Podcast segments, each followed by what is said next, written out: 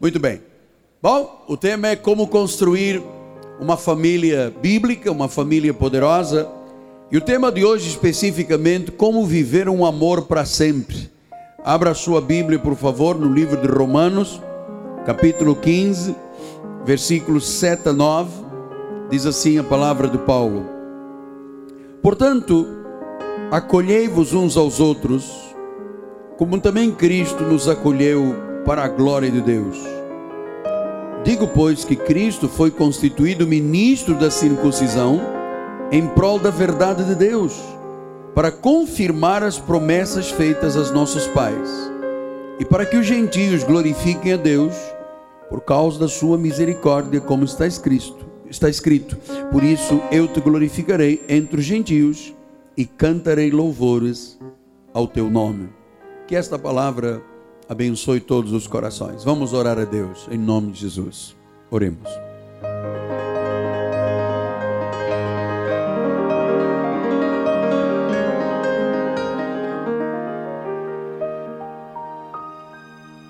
Senhor Jesus Cristo. Estamos no teu santuário, na tua casa, no teu templo. A família de Deus está reunida. Povo escolhido e eleito está sentado em torno de uma mesa espiritual. O pão da vida será servido nós vamos nos deleitar com o estudo da palavra.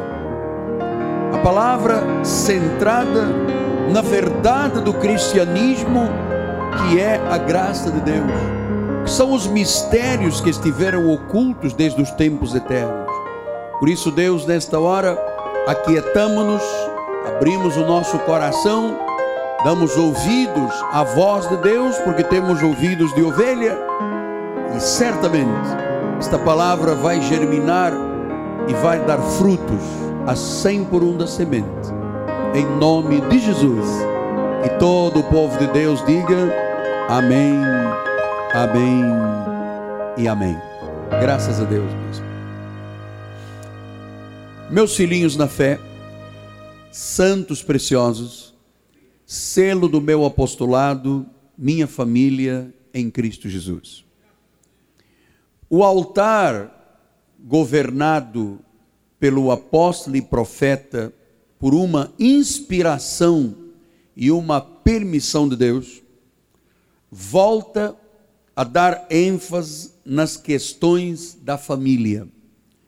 E eu sei que o nosso altar tem esta preocupação e esta responsabilidade de ensinar o povo de Deus as famílias de Deus, os casais de Deus, a terem um comportamento padrão bíblico. Diga isto, padrão bíblico. Nós somos famílias cristãs e, como tal, temos que ter um padrão bíblico na nossa família. Hoje, eu quero me dirigir especificamente aos casais, ensinando-os a viver um amor para sempre. Olhe só por que eu penso que esta é uma grande responsabilidade tratar deste assunto. Há uma pesquisa que diz que no Brasil 95% das pessoas se casam ou querem casar. Portanto, a grande esmagadora maioria das pessoas em nosso país deseja o casamento. Mas também diz, nesta estatística, nesta pesquisa, que de todas as pessoas que se casam, 50%, e agora já passou deste percentual, mas 50% se divorciam. E a pesquisa continua dizendo que as pessoas que se divorciam, 75% delas buscam um segundo casamento. E a pesquisa tão intrigante nos diz que destas pessoas que buscam um segundo casamento, 45% voltam a se divorciar. Então nós andamos na nossa sociedade num ciclo do casa-descasa. E claro que eu tenho a certeza que se você perguntasse a alguém que teve um casamento fracassado se esperava um divórcio, um rompimento quando se casou, invariavelmente todos diriam não. Ninguém se casa planejando um divórcio. Ninguém se casa esperando que um ano, dois, três, dez anos depois o casamento se rompa, se quebre. As pessoas normalmente são pegas de surpresa. Nenhuma separação é planejada. Ninguém casa com este objetivo. Vou me casar para daqui a cinco anos me separar. Todo mundo que se separa é apanhado de surpresa, porque ninguém planeja isso. Então, o que, que o altar da igreja pode lhe ajudar? Há uma pergunta que está no coletivo, que é por que, que tantos casamentos fracassam? Por que, que tantos casamentos morrem? Porque a estatística diz que 50 e poucos por cento dos casados no Brasil se divorciam, no mundo secular. Então, eu quero dizer que existem ingredientes que fazem o casamento ser um casamento duradouro e eterno. Há ingredientes que fazem com que as pessoas se grudem, se tornem uma só pessoa e que nunca aventem a hipótese de um divórcio. E quem é que gera esses ingredientes? Deus, através da Bíblia Sagrada. Porque eu tenho mostrado à igreja que se existe hoje um em cada três casamentos termina em separação no mundo secular, a estatística diz que isto acontece no meio evangélico um para um mil e cem. Isto não é matemática, estatística, esta é a realidade. Então, quais são os ingredientes que nós, cristãos, evangélicos, precisamos de ter na nossa relação matrimonial, baseada na palavra de Deus e que constroem esses ingredientes uma relação firme, uma relação sólida. Porque nós não podemos imaginar na obra de Deus casa descasa. Nós temos que gerar, através do ensino da palavra, a motivação, mostrando os ingredientes que fazem parte da relação, para que nós tenhamos famílias sólidas. Homens e mulheres casados que se olhem um para o outro e dizendo: Eu quero você até a morte. Foi para isso que se jurou diante de um altar. Na pobreza, na riqueza, na enfermidade, na saúde, até que a morte nos separa. Então nós vamos estudar esta manhã. Eu creio que esse estudo vai ajudar muito, mas muito, as pessoas a entenderem o que é a solidez de um casamento cristão. Primeiro ingrediente, aceitação. Aceitação. No livro de Romanos 5, 7, diz assim: Portanto, acolhei-vos uns aos outros, como também Cristo nos acolheu para a glória de Deus. Então, o que que Paulo está dizendo? Aceitai-vos. 70% das pessoas que se casam, normalmente se casam com opostos. Isto às vezes é um problema, porque Há pessoas que se casam e não buscam o perfil bíblico, e quando descobrem, as diferenças são tão grandes como água para vinho e garfo e faca. Então, quando não há interesses em comum e só existem diferenças, o casamento se torna muito difícil. Porque eu conheço pessoas que dizem assim: antes de nós casarmos, tínhamos muitas coisas em comum. Mas um mês depois, dois meses depois, descobrimos que não tínhamos nada em comum. E começam-se a descobrir. Um gosta de acordar cedo, o outro é preguiçoso. Um gosta de falar muito, o outro é um túmulo fechado. Um gosta de se expressar, o outro é uma estátua. Um gosta de ganhar dinheiro e gastar dinheiro, o outro é uma mão de peteca. Um gosta de viver, o outro está deixando tudo para depois, depois. Um gosta de tudo certinho, o outro faz da casa o maior auê. Um gosta de vida romântica, de vida conjugal, o outro só diz: Poxa, estou com dor de cabeça. Um é impulsivo, o outro é reservado, um é indecidido, o outro é medroso, um luta pela vida melhor, o outro diz: está bom assim. Estas diferenças são normais. O que não é normal é as pessoas não terem coisas em comum. Porque ter diferenças não é errado. Nós podemos ser diferentes e viver com interesses comuns. Agora a minha pergunta é: você aceita as diferenças do seu cônjuge? Porque aceitação é muito importante numa relação. Amados, pensemos Todos somos imperfeitos na carne. Todos. Agora, imagine, o apóstolo é de origem africana. A bispa é brasileira. Eu sou branco. Ela é afrodescendente. Eu fui criado numa família. Ela foi criada noutra família. Temos diferenças imensas em relação a coisas. Ela gosta da área de saúde, eu gosto da área da, do direito. Temos, é, sabe, mas não é isto que faz uma relação ser bonita quando os interesses são comuns? Agora, a minha esposa me aceita como eu sou e eu a aceito como ela é. Aliás, o Ronaldinho Fenômeno disse isso num campo de futebol esta semana. Obrigado porque vocês me aceitam como eu sou. Então, você sabe que onde é que está a vitória do primeiro ingrediente de uma relação sólida? O casal se aceitar como o outro é. Se você não aceita as diferenças da tua mulher, como é que a tua mulher vai aceitar as diferenças da tua vida? Ou existe alguém aqui perfeito? Eu tenho dito, a nossa igreja não é um hotel de cinco estrelas de santos. Isto aqui é um hospital, é uma escola. A gente vem aqui para se curar, para transformar a vida, para aprender a viver o cristianismo. Você acabou de ouvir a pastora Rosângela dizer: aqui aprendi a viver o cristianismo. Eu tive que desconstruir o que aprendeu na outra igreja para aprender o verdadeiro cristianismo.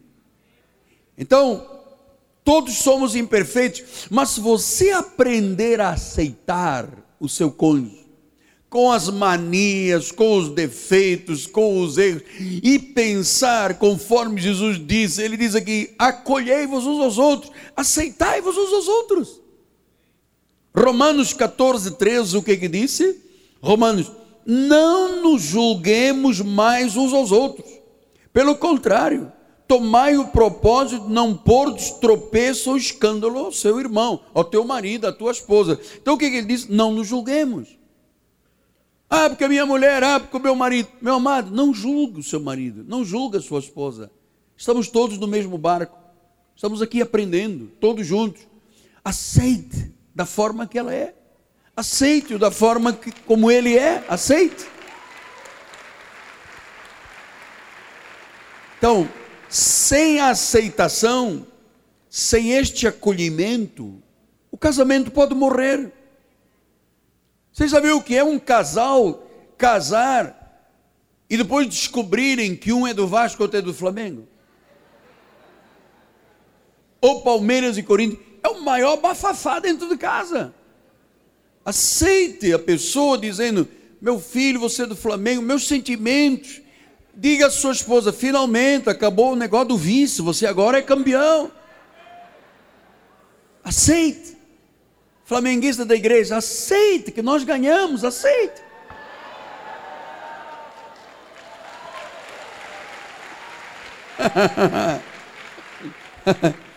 então, aceitação é o primeiro ingrediente.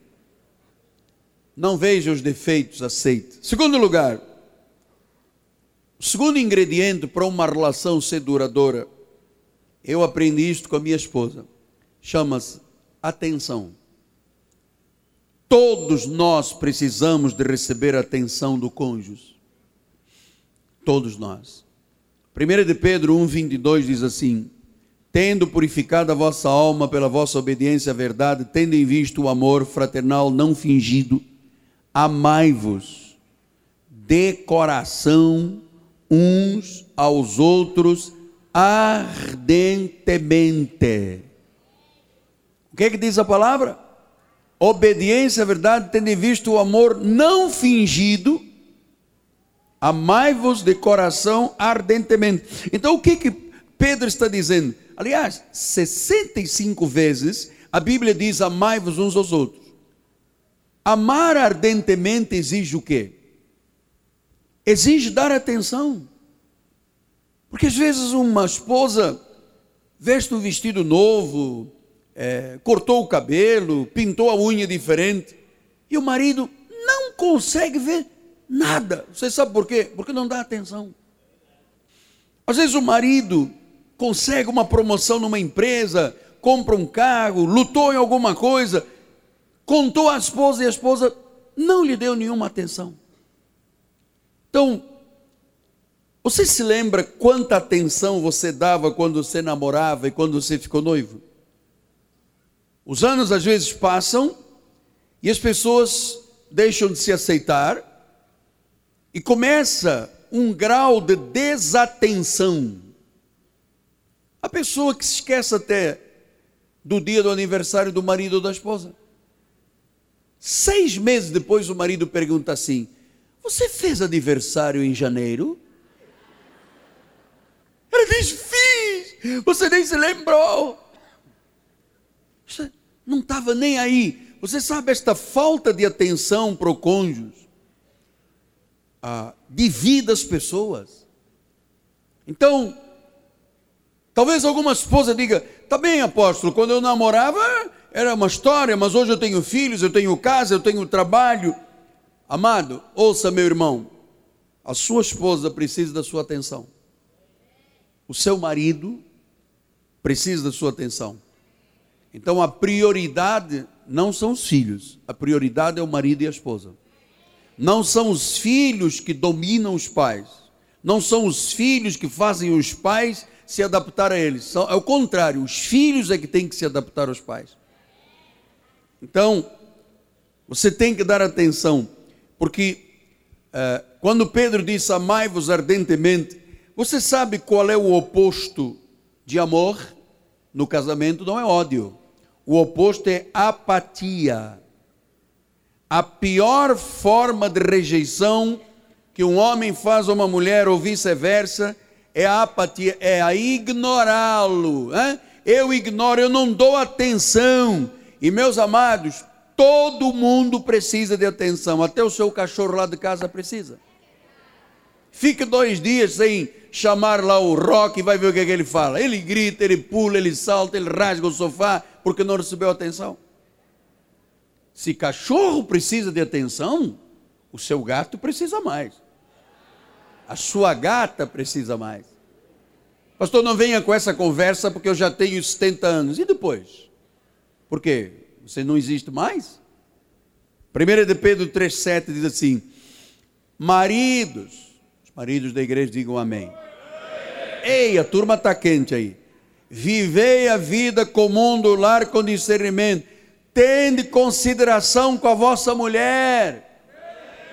Ou seja, você tem que dar atenção à sua mulher. Você sabe que eu não entendia muito disto aqui. E a minha esposa é chata. Chata. Você tem que olhar, você tem que dizer, você tem que me dar, você tem que me dar atenção, você tem, você tem que dar atenção, todo mundo tem que me dar. E eu depois comecei a interagir e a pensar, pô, ela tem razão. Se ela é a pessoa da minha vida, minha esposa, o meu amor, imagina como é que eu posso não ter a consideração que a esposa tem que ter. Eu entendi, fui compreendendo isso. E ele disse assim: ela é a parte mais frágil tratai-a com dignidade, porque sois juntamente herdeiros da mesma graça de vida. Se você não dá atenção à tua esposa, se não a trata com dignidade, se não tem reconhecimento, se você ignora, se você tem apatia, as tuas orações são Os homens digam amém. Já viu que já foi mais fraco agora. Como agora veio o cajado, amém, pô. Pô, amém o quê, apóstolo? Amém, sim. Jesus disse: se, as tu, se você não tratar a tua esposa com a dignidade que ela merece, e você a ignorar, e entre casa e sai, e não fala, e, e sábado você diz: Não falo com ninguém porque eu estou limpando o meu carro. Você passa 10 horas debaixo do seu carro limpando. E a esposa: Vem aí, poxa, vem cá, vamos comer um esparguetinho. Estou limpando o fuscão. Sabe o que, que acontece às tuas orações se você ignorar a tua esposa? Serão interrompidas. E as mulheres de Deus digam amém. Estas são as carentes da igreja. Ela gritou, agora diz: Eu não, eu não. Então, amém. Aí é o amém de vingança. Ah, entendi.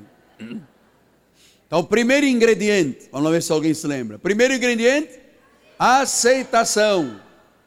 Segundo ingrediente, dar atenção. Pastor, ele nem olha para mim. Eu comprei uma roupinha, um bebidol, não olha. Tem que aceitar e tem que dar atenção. Tem esposa que o marido não se lembra nem quando ela faz aniversário, nem quantos anos tem, qual é a cor que gosta, qual é o sapato, o número. Quanto, qual é o número é o sapato da sua esposa? Tem 48? Não, não existe. Ah, deve ser 31, também não existe. Não sabe. Então vamos lá, maridos. Maridos e esposas, aceitação, dar atenção. Terceiro ingrediente: ajustamento. O casal tem que se ajustar, tem que se adaptar um ao outro. As diferenças não são erradas, amado desde que haja coisas em comum. O que é que diz Efésios 5, 21? Sujeitando-vos uns aos outros no temor de Cristo. O que quer dizer sujeitar? Ajuste mútuo. Tem que se ajustar. O homem é o líder espiritual da casa, é o sacerdote, é o profeta. A esposa deve seguir a sua liderança ajustando-se um ao outro, cooperando um com o outro. E você sabe, sabe onde não há ajustamento? Quando as pessoas são imaturas ou quando são egoístas. Eu só penso em mim, só penso no meu carro, só penso no meu CD, só penso eu, eu isto aqui falta de ajuste. Falta de ajuste. A Bíblia diz: sujeitando-os uns aos outros. Está deixando claro que se você não se ajustar, se você não seguir e um ao outro não se submeterem, o casamento fracassa. E depois, os meus colegas advogados que se enchem de dinheiro com os divórcios, dizem: Excelência, o casal está aqui para se divorciar por incompatibilidade de gênios. Meu amado, as pessoas chamam incompatibilidade de gênios a egoísmo, ao não ajustamento e à imaturidade. Às vezes a pessoa é tão egoísta, tão imatura, que ela alega uma incompatibilidade de gênios. Não existe incompatibilidade. Amado, quando dois não querem. Como é que é? Quando um não quer, dois não querem. Mas quando os dois não querem ou querem, dá tudo certo. Ah, mas eu sou um bicudo e a minha mulher também é uma bicuda. Dois bicudos não se beijam mais. Tem que cortar um bico. Chamar ao egoísmo e incompatibilidade de gênios é não sujeitar um ao outro. Então nós temos que aprender o que a Bíblia diz em Romanos 14, 19. Assim, pois, seguimos as coisas da paz e também da edificação uns para com os outros. Nós seguimos as coisas da paz nesta igreja. Então, primeiro, aceitação. Segundo, atenção. Terceiro, ajustamento. Quarto, honestidade na relação. Meus amados, se um homem, um marido cristão, uma mulher cristã, não forem totalmente honestos e totalmente verdadeiros e totalmente perdoadores, o casamento acabou. Porque se a pessoa não é totalmente honesta, ela começa a guardar ressentimentos. Ressentimento mata a relação. Amado, honestidade é uma coisa importante, porque todos nós temos erros, todos nós temos defeitos. Agora, você não pode viver uma relação baseada em mentira ou falsidade. Não pode. Algum dia lá na frente vai dar problema. Os ressentimentos partem da onde? Da falta de honestidade e verdade na relação do casal. Isto é um dos ingredientes mais fortes. Então, se um cônjuge é responsável e o outro não é responsável, se um dá atenção à casa, o outro não dá atenção à casa, se um esconde coisas, o outro mente, é? É, você sabe, começa a haver uma série de ressentimentos, porque a esposa descobre, o marido descobre, faltou o quê? O ingrediente da honestidade. Ressentimentos que às vezes vão ficando anos e anos e anos, são por quê? Porque faltou verdade. Colossenses 3, 13 e 14 diz isto. Olha lá. Suportai-vos uns aos outros, perdoai-vos mutuamente. Caso alguém tenha motivo de queixa contra o outro, não procure o advogado. É verdade? Está aqui. Se você perdoa, se você suporta, se você tem alguma queixa e perdoa e suporta, lembre-se de uma coisa: o Senhor também nos perdoou, também nos suportou. Acima de tudo, porém, esteja o amor, que é o vínculo da perfeição. Então, o amor faz as pessoas serem verdadeiras e honestas nas suas relações. Eu não lhe digo sempre aqui na igreja, falso não, fica, não aguenta conviver comigo, mentiroso não aguenta, desonesto não aguenta. Nosso ministério não dá espaço para coisas imorais, para coisas que não são de Deus. Então, quando a pessoa está habituada a conviver com essas situações, ela sabe que não pode subsistir numa relação. Então, maridos, eu estou lhe dizendo isso, estou lhe falando como um pai, como um esposo, como um avô, como um advogado. Deixa eu lhe dizer isso: uma relação só é saudável quando há cumplicidade de verdade e honestidade. Se eu tiver alguma coisa a esconder da minha mulher, a minha relação fica defeituosa. E vice-versa. Não é transparente, não tem honestidade. Pastor, mas às vezes para ser transparente e honestidade tem um preço, é melhor pagá-lo agora. É melhor pagá-lo agora.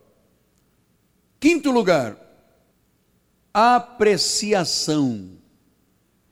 É um dos ingredientes que fazem o casamento ser eterno, amado. Você sabe que quando um marido, uma esposa se apreciam, se admiram, se reconhecem, isto é fantástico. É fantástico. Isto é lindo. A 1 Tessalonicenses 5,11 assim: Consolai-vos, pois, uns aos outros e edificai-vos reciprocamente, também está, como também estáis fazendo. Então, Paulo diz: consolai-vos e edificai-vos. Isso significa o quê? É um tipo de encorajamento, é um tipo de apreciação, de admiração. A coisa que mais encoraja uma pessoa é ser apreciado e admirado pelo seu cônjuge. Todos nós precisamos disto. Todos serem reconhecidos e apreciados. Porque o poder do reconhecimento é uma coisa tremenda. Porque ela valoriza a pessoa. Ela não deprecia. Quando você aprecia, quando você valoriza o teu cônjuge, você está valorizando a tua relação, o teu casamento. Isso é maravilhoso. O Senhor Jesus Cristo fazia isto. Ele olhava as pessoas e dizia assim: servo bom e fiel, foste fiel no pouco, sobre o muito colocarei. O que, que ele estava fazendo? Apreciando a fidelidade das pessoas. Então, nós já vivemos num mundo de depreciadores, de desestimuladores, de desvalorizadores, de críticos, de arrasadores. Então, se você aceita o teu marido, a despeito de qualquer coisa, se você aceita a sua esposa, se você vir as coisas positivas, se você sublimar o que é positivo e esquecer o que é negativo, se você souber exaltar e apreciar, meu amado, isso é maravilhoso numa relação. Um casal que se admire, que se aprecie, que se aceite, que seja honesto, nunca põe na relação a possibilidade do divórcio, mesmo se algum dia houver uma dificuldade difícil entre o casal. Então, o reconhecimento é muito lindo, amado. Uma palavra de valorização, de reconhecimento, dá força aos ossos. E essa pombinha aí não nos larga, é? Todo domingo está aí. É chamada pomba crente já está convertida. Isso veio da Universal, de verdade. Era de fazer sacrifício em Jerusalém, mandaram para cá, se converteu. Então, uma relação de valorização é uma coisa muito boa, porque gera estabilidade na relação. Não há medo, não há medo de rejeição. O meu marido me valoriza, minha esposa me valoriza, meu marido me aprecia, minha esposa me aprecia. Isso é muito importante uma palavra de valorização, de aceitação, dá força até aos ossos. Porque boas palavras são medicina. Olha o que diz Provérbios 12, 18. Alguém a cuja tagarelice é como ponta de espada, mas a língua dos sábios é medicina.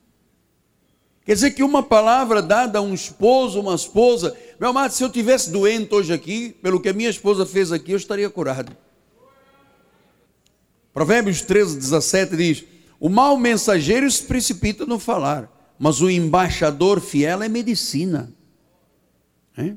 Provérbios 16, 24: Palavras agradáveis são como favo do mel, doces para a alma e medicina para o corpo. Uma palavra agradável a uma esposa, a um marido, é medicina, cura a pessoa a pessoa pode estar com um grave problema de saúde, cura a pessoa, faz o seu, seu estado imunológico crescer. Portanto, a aceitação, a valorização é encorajadora. No telão, nós vamos ver. Quando você valoriza o seu cônjuge, seu marido ou a sua esposa, isto é um testemunho para o mundo. Isto é ser testemunho de Cristo. É um testemunho. Quando você diz, pastor, olha, eu tenho defeitos, a minha mulher tem defeitos, nós somos, eu tenho erros, ela tem, mas eu amo a minha esposa, eu amo meu marido, eu reconheço os valores positivos e fortes, eu os valorizo. Meu amado, isso é um testemunho. Isso é um testemunho. Você deve mostrar ao seu cônjuge o que você aprecia no seu cônjuge. Por exemplo, ficar com a mulher ou o marido. Não tem coisa que a mulher ou o marido mais aprecie. Quando uma esposa diz ao marido: Fica comigo.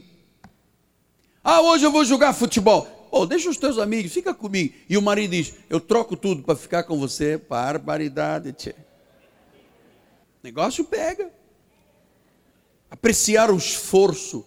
Sabe, a pessoa diz assim: O que, que faz a tua mulher? Não faz nada, não faz nada. Uma dona de casa é o trabalho mais escravo que eu conheço, cara.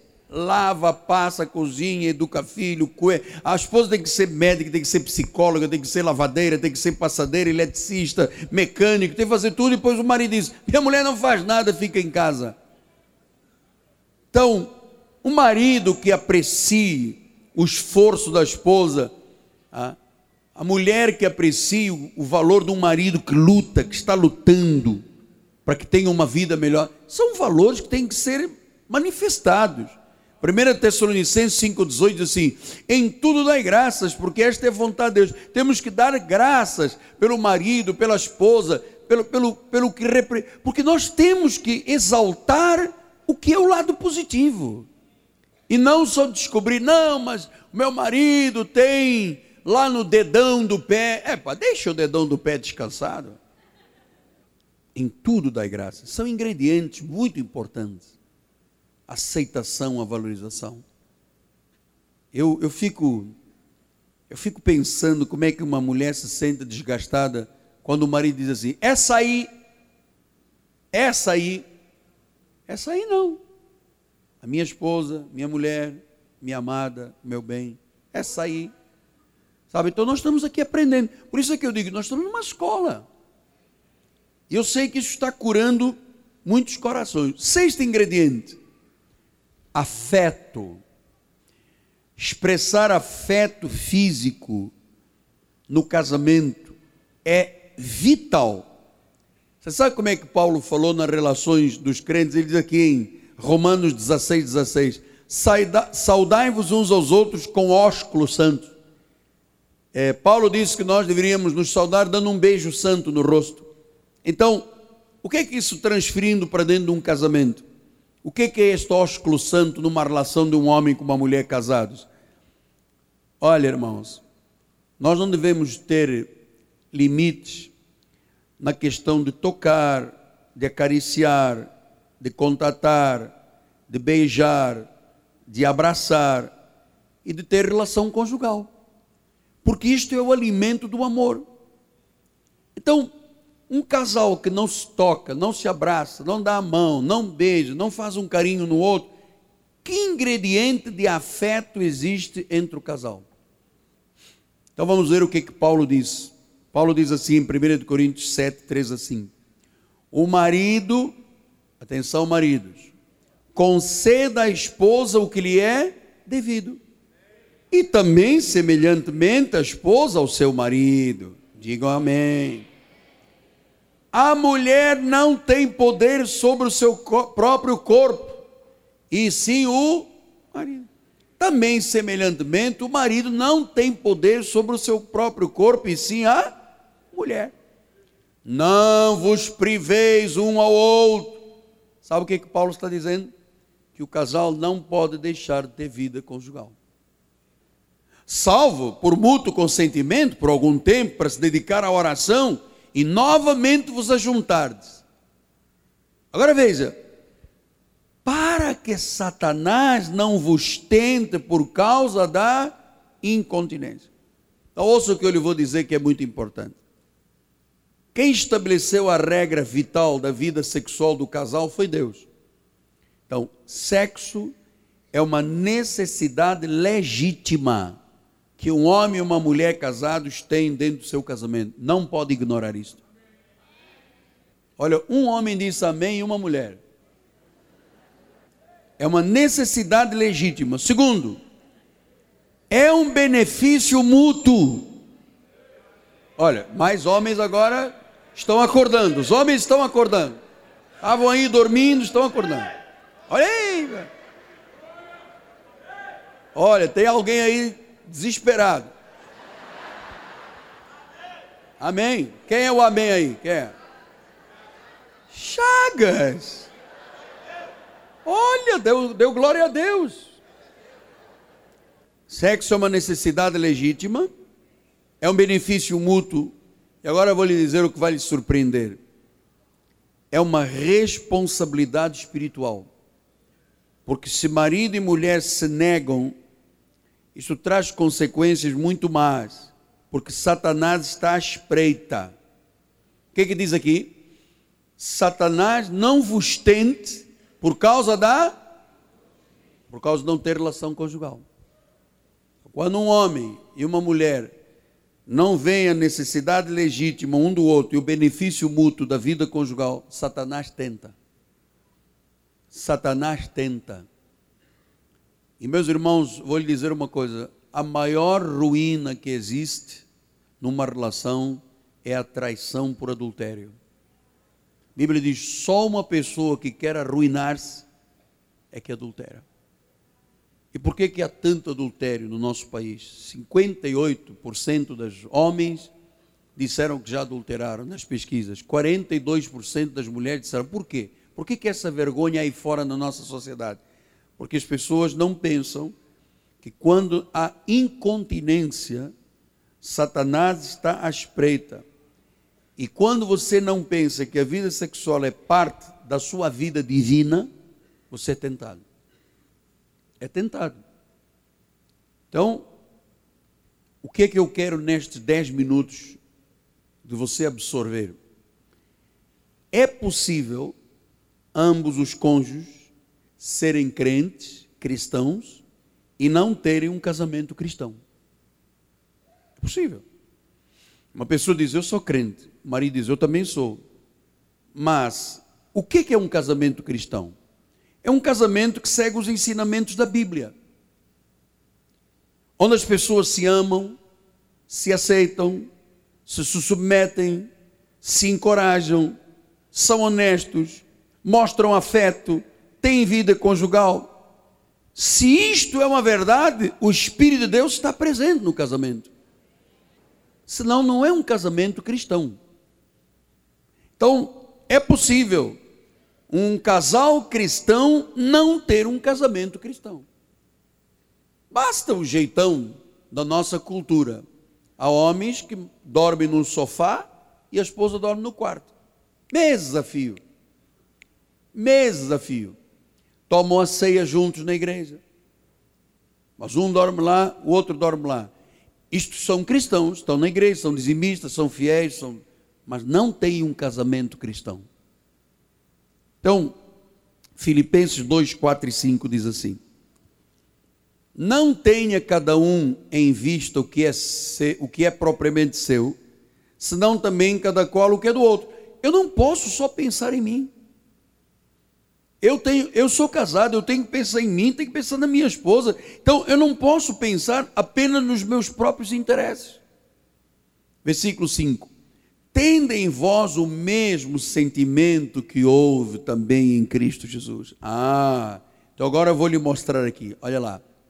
Trata sua esposa ou seu esposo como Cristo lhe trata. Cristo lhe ignora? Cristo é desonesto com você? Cristo não lhe dá atenção, não lhe aceita? Então trata o seu marido e a sua esposa como Cristo lhe trata você.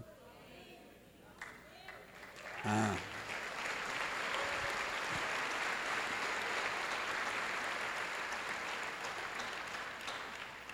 Pastor, nisso tudo, nesses seis ingredientes, eu penso que o fato de se ser totalmente honesto ah, é a base desta relação, é verdade.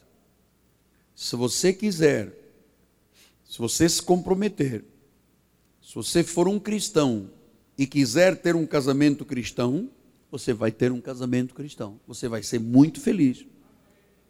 E vou lhe dizer mais: a sua maior fã deve ser a sua esposa. O seu maior fã deve ser o seu marido. Porque o casamento evangélico é um casamento de uma relação exclusiva de marido e mulher casados no Senhor.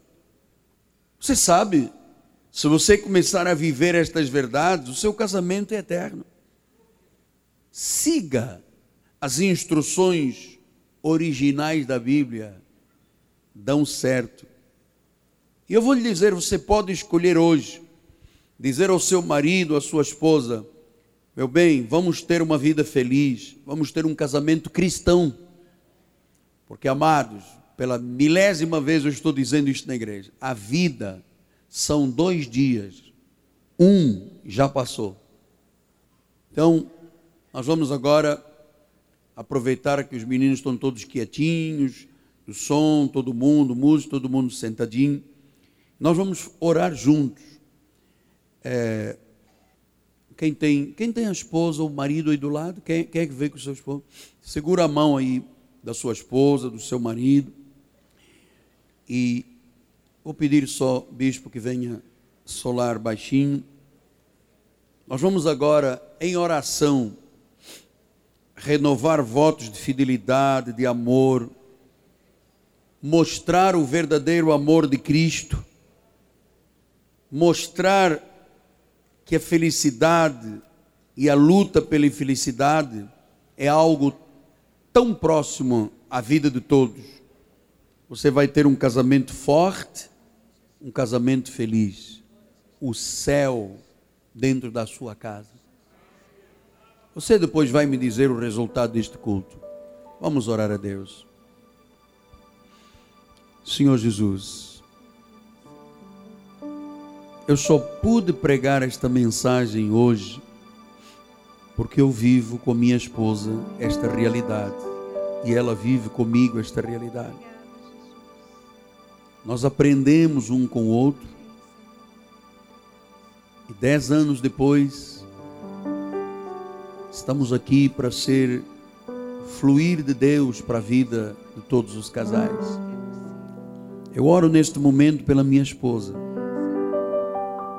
Oro pelo bem que Deus me deu. Oro pelos meus filhos, pela nossa casa, pelos meus netinhos, meus genros, minha nora. Oro por todo o nosso seio familiar. E oro por todas as famílias que aqui estão, em especial pelos casais. Mesmo se o seu marido não está aqui esta manhã ou a sua esposa, pense agora que ele está aí do seu lado, dê-lhe a mão pela fé nós renovamos os votos de fidelidade, de amor, de compromisso, de sermos evangélicos cristãos com um casamento cristão evangélico. Honra a fé, Deus. Honra-nos bem. Resgata e restaura, Senhor, aquele casal que está aqui, ó oh Deus, aos trancos e barrancos já se esqueceram do que era o amor, voltem ao primeiro amor. Jesus, te louvamos, Pai, porque nós temos certeza, Senhor, que tu estás fazendo uma obra de restauração, Senhor. Senhor, no seio daquelas famílias, Pai, e aquelas pessoas que não têm um companheiro, Senhor, mas que têm filhos, Senhor que tem parentes, vai resgatando, Senhor, vai reestruturando esses valores dentro desses lares, Senhor, porque nós podemos ser felizes, Senhor. Tu nos deste todas as coisas e a felicidade, Senhor, a alegria, Senhor. Tu fizeste para nós, Senhor. Nós queremos desfrutar plenamente, Senhor, dentro das nossas casas. Senhor, que haja sorriso, Senhor, que haja louvor a Ti dentro das nossas casas, Pai, porque nós temos um bem maior, a nossa saúde, Senhor, familiar, Senhor, união, Pai, quebra barreiras, Senhor, que nós possamos entender esta pregação oração maravilhosa que veio do teu coração pelo teu servo, Senhor, nosso apóstolo, Senhor. Que antes, Senhor, de querermos o nosso bem, nós temos que entender que aquele que está do nosso lado, que a nossa família também precisa, Senhor.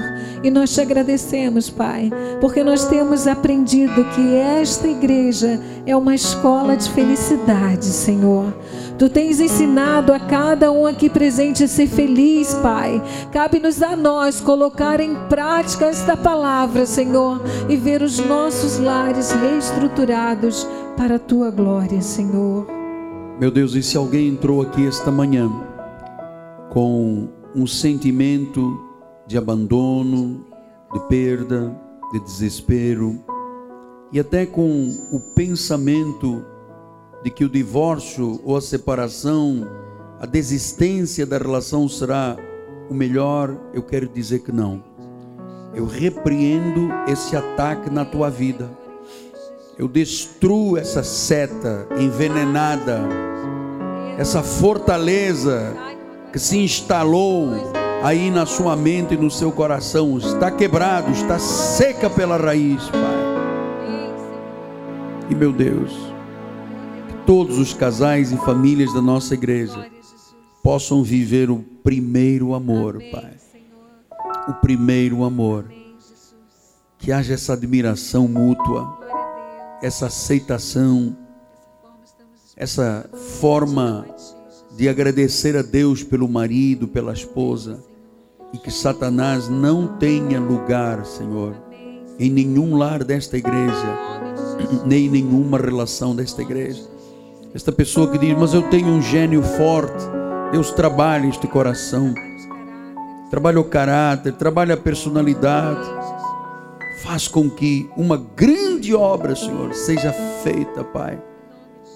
Na mente, no coração para que haja casamentos sólidos, fortes, famílias unidas, casamentos cristãos, de cristãos, em nome de Jesus. Em nome de Jesus. Cura, Deus, cura esta mulher, este homem que passaram por situações tão difíceis, foram feridos, tiveram sofrimentos emocionais muito fortes, Pai. Perdas grandes, consola, conforta, Pai. Traz a confiança de volta a uma relação feliz, Pai. Em nome de Jesus. Se alguém errou na sua relação, seja perdoado e receba perdão e aceitação, Pai. Porque vale a pena lutar pela vida, vale a pena lutar pelo casamento, para que o casamento seja um testemunho do cristianismo, Pai. Em nome de Jesus. E todo o povo de Deus diga amém, amém, amém. Então,